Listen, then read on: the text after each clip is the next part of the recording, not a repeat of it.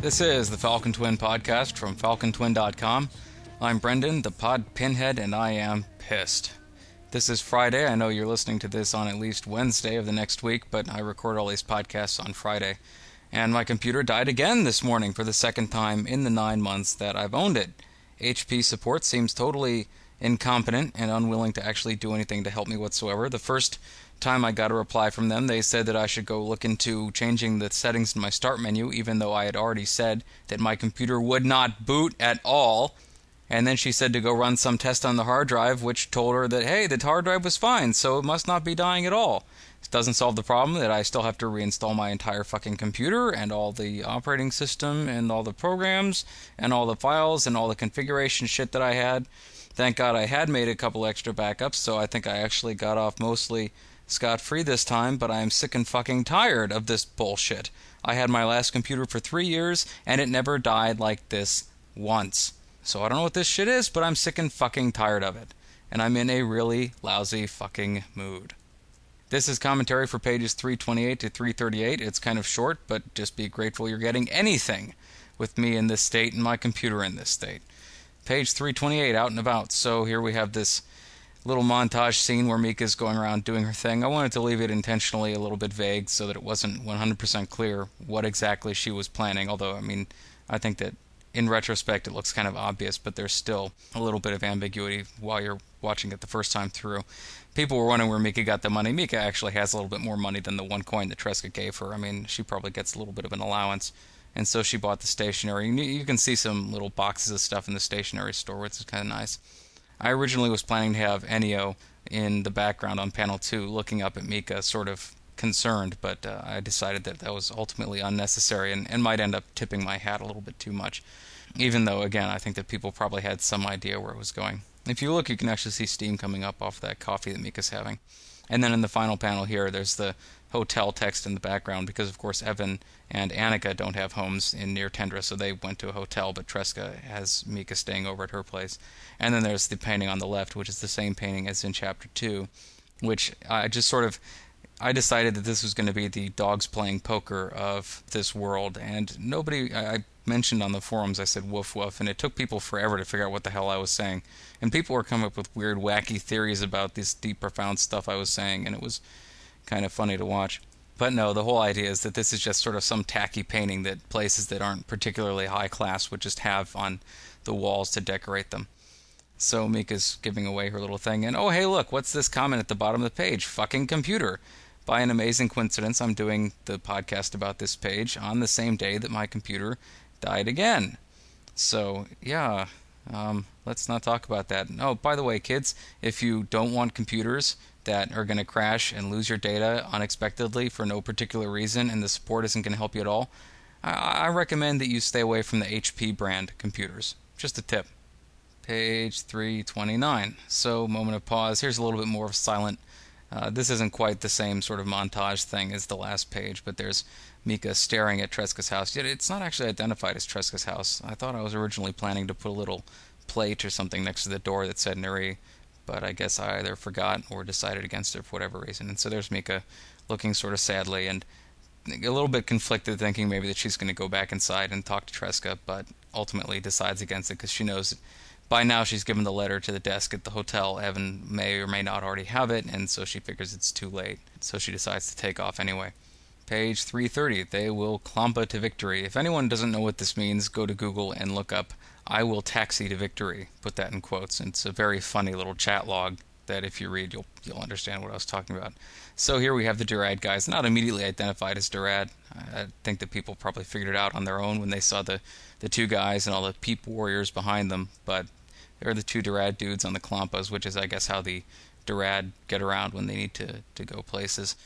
And it's a good opportunity to draw some Clampas again, which I hadn't done in a while. The guy on the right with the blonde hair, it, it is actually a guy. People weren't sure. A lot of people seemed to think it was a chick, and that was kind of the idea. I wanted it to be sort of maybe of questionable sexuality there.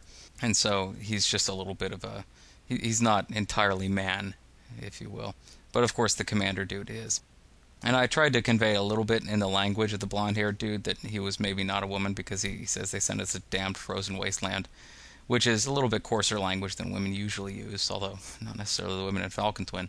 But I was trying to hint at that a little bit, but I don't think that it really made any difference one way or the other to anyone. Page 331, you've got new orders now, buddy. Here's Mika calling out. She's taken off her jacket and stuff and her pants. You can see them sitting on the ground next to her in the first panel. Otherwise, it would have been kind of strange if she was standing out there. And that's part of the reason the guy's confused, but it's also he's not used to people hailing him down well, when he's you know got 199 other people in tow with him, give or take. I don't know. There might be 200 troops and then the two commanders or or what, and maybe they have support people along with them too. I don't know, but in the neighborhood of 200 people. Not that that really mattered, so I don't even know why I talked about it. Anyway, so Mika establishes who these people are and what they're up to, and then decides that she's going to just basically give them orders, which has always worked out so well for her in the past, so that she decides that she's going to do it again here.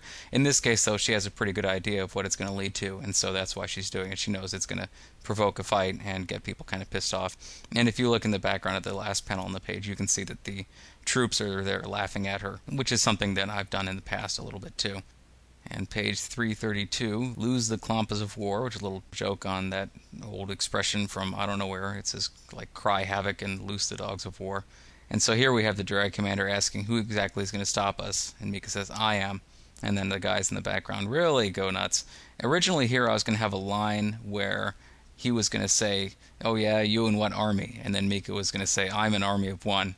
And as much fun as that would be, I ultimately decided that there were so many things wrong with it. I mean, first of all, it's not an expression that Mika would know, and second of all, I don't think that anyone would really find it that funny. And so I didn't think the payoff was really there, and so it didn't make a lot of sense. And of course, the guys listening would have absolutely no idea what the hell she was talking about, so it wouldn't make any sense at all. The only reference I made to it is in the background of panel three. On this page, you can see about, I don't know, halfway down the guy's head, it says, What army? Anyway, the guy prods on his klampa, and we have the requisite panel of Mika drawing her sword. Actually, decent looking sword in this panel. Not so keen on the fingers, but the sword looks alright. And then Mika slices through the poor Klampa's leg in the final panel here, which I, I kind of feel bad for the Klampa. And I think that if Mika could have avoided it, she probably would have because she doesn't really want to kill these things because they're nice. But ultimately, it sort of plays into her whole evil scheme, which pans out on page 333. That's No Way to Get Ahead in Life, a line lifted straight from Austin Powers. And so after knocking the clampa off balance, it falls to the side, sends the guy falling off to the side, and as he falls, Mika lops his head off. And this is something I just kind of wanted to do and get on with it, just because mm, I didn't really feel like going into too much detail on all the killing here. I think that it just it wasn't really necessary, and, and also too because there were going to be you know a couple hundred people dying here, and I didn't really want to spend a lot of time covering every single one of them. So I just kind of moved along with it. I was never too happy with this splash of blood on the second to last panel on this page. It looks a little bit too sort of fuzzy. And then I was definitely not happy with Mika's pose in the last panel, which I don't know. It's kind of hard to do a pose like that where you've got the sword in front of your face that either isn't extreme close up, which I didn't want to do, or it doesn't just have an odd pose to it. And so this one ended up having an odd pose, and Mika's kind of turning away a little bit instead of facing them straight on, which is intended to somewhat convey her own internal state. Page 334, suddenly there came a tapping. I'm pretty sure everyone knows what that's from. And so there's Tresca moping around. You'd think she would have gone out and done something, but I guess she's just too absolutely low on energy as a result of this whole Durad coming to near Tendra thing to actually do much. And so, but when she hears a knock, boy, she is able to muster up that energy and goes to open the door and see none other than Evan, who is who is there standing to talk to her. Page 335. You receive a note from Mika with little brackets around that, which is a cute little MMO reference. It'd be nice if I could play MMOs, except for my computer being somewhat broken. But I digress. And so Tresca there is, is really expecting Mika and isn't so happy to see Evan. It's not that she's unhappy to see him, it's just that she didn't really give a crap. And so she gets the letter, the letter with the text that I actually drew in Photoshop where it says Tresca the next part where I have the actual full letter, I did that by hand. I'll talk about that in a minute. And so, anyway, Evan gives her the letter, and it was sort of difficult trying to work it out so it wouldn't be strange why Evan didn't come and see Tresca right away. And so I had him say that he just got back to the hotel and got the letter. And so that kind of justifies why he didn't get back and, and just sit on the letter for, you know, six hours and, and deliver it to Tresca actually after dark because Evan may be dumb, but I don't think he's quite that dumb. I think he would have picked up on the fact that there's probably something up if Mika leaves him a letter saying, Don't give this to Tresca until after nightfall. Tresca gets the note and is kind of stunned by it. Evan chastises her a little bit for letting Mika go out, but of course, Tresca was really concerned with her own issues at that time. Page 336, so Tresca makes a rash decision that's not really going to work. Evan stops her. And then in the panel three, he says, Why don't you come back to the hotel with me and Annika? We'll figure out what to do. Uh, I was so terrified that someone was going to make a dirty joke about that, and no one ever did, thank God, but that was just something that I was terribly concerned about. And I even spent a little while trying to see if I could word it a little bit better, and that was the best that I could come up with. But thank God no one made a dirty joke. Of course, they probably will now, but I'll be too busy fixing my computer to really worry about it. Anyway, so Tresca makes up an excuse not to go with Evan, and she wants to stay and, and see if Mika comes back, but also wants the opportunity to go do something if she if she chooses to. Page 337. So Tresca finally gets the letter opened, and we see it. And this I actually drew out drew wrote out by hand on a piece of paper and then scanned it in. It actually took a little while to get the whole thing written out. And I had had the lines for the letter written out for quite a while, and it's a little bit over the top in terms of melodrama, but that's sort of how Mika rolls. It's melodrama is what she does. So I decided that it was all right to go a little bit over the top with this because she's almost acting here in the letter. She writes it down with her name and the kanji underneath her name at the end. Fortunately, no one ever whined about her name being backwards in the kanji because, of course, you know, you're supposed to have the last name first in Japanese. But fortunately, there was enough distance between the two sets of kanji that I think that people understood that she was pairing her name in English with the kanji version of it because I was just I was sure that some idiot pedantic asshole was going to say, "Did you know you're supposed to have the last name first when you're writing in Japanese?" But they didn't, so thank you whoever didn't email me about that. And last but not least, page 338, Griefs Upon Griefs. This is a one of my favorite quotes from John Adams, and the quote is Griefs upon griefs, disappointments upon disappointments. What then? This is a gay, merry old world, notwithstanding, unless your computer is broken. Actually, I don't think John Adams said anything about his computer. But anyway, so Tresca, her legs wobble, and uh, wobbling legs is kind of difficult to convey. The idea is that the strength sort of goes for a second, and so she collapses down onto the couch and then proceeds to cry about it.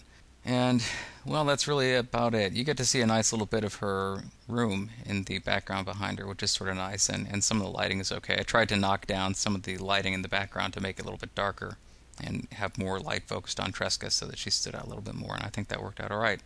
Anyway, so that's it for this podcast. Some of the music tonight was from the Podshow Podsafe Music Network. You can check it out at music.podshow.com. If you have questions, comments, free computers, then you can send them to me via the email link on the homepage. You can leave a comment in the forums. You can click the audio send me an audio button on the podcast page. And if you do have a computer you'd like to send me, then you know by all means give me an email and I'll tell you where to send it. So there.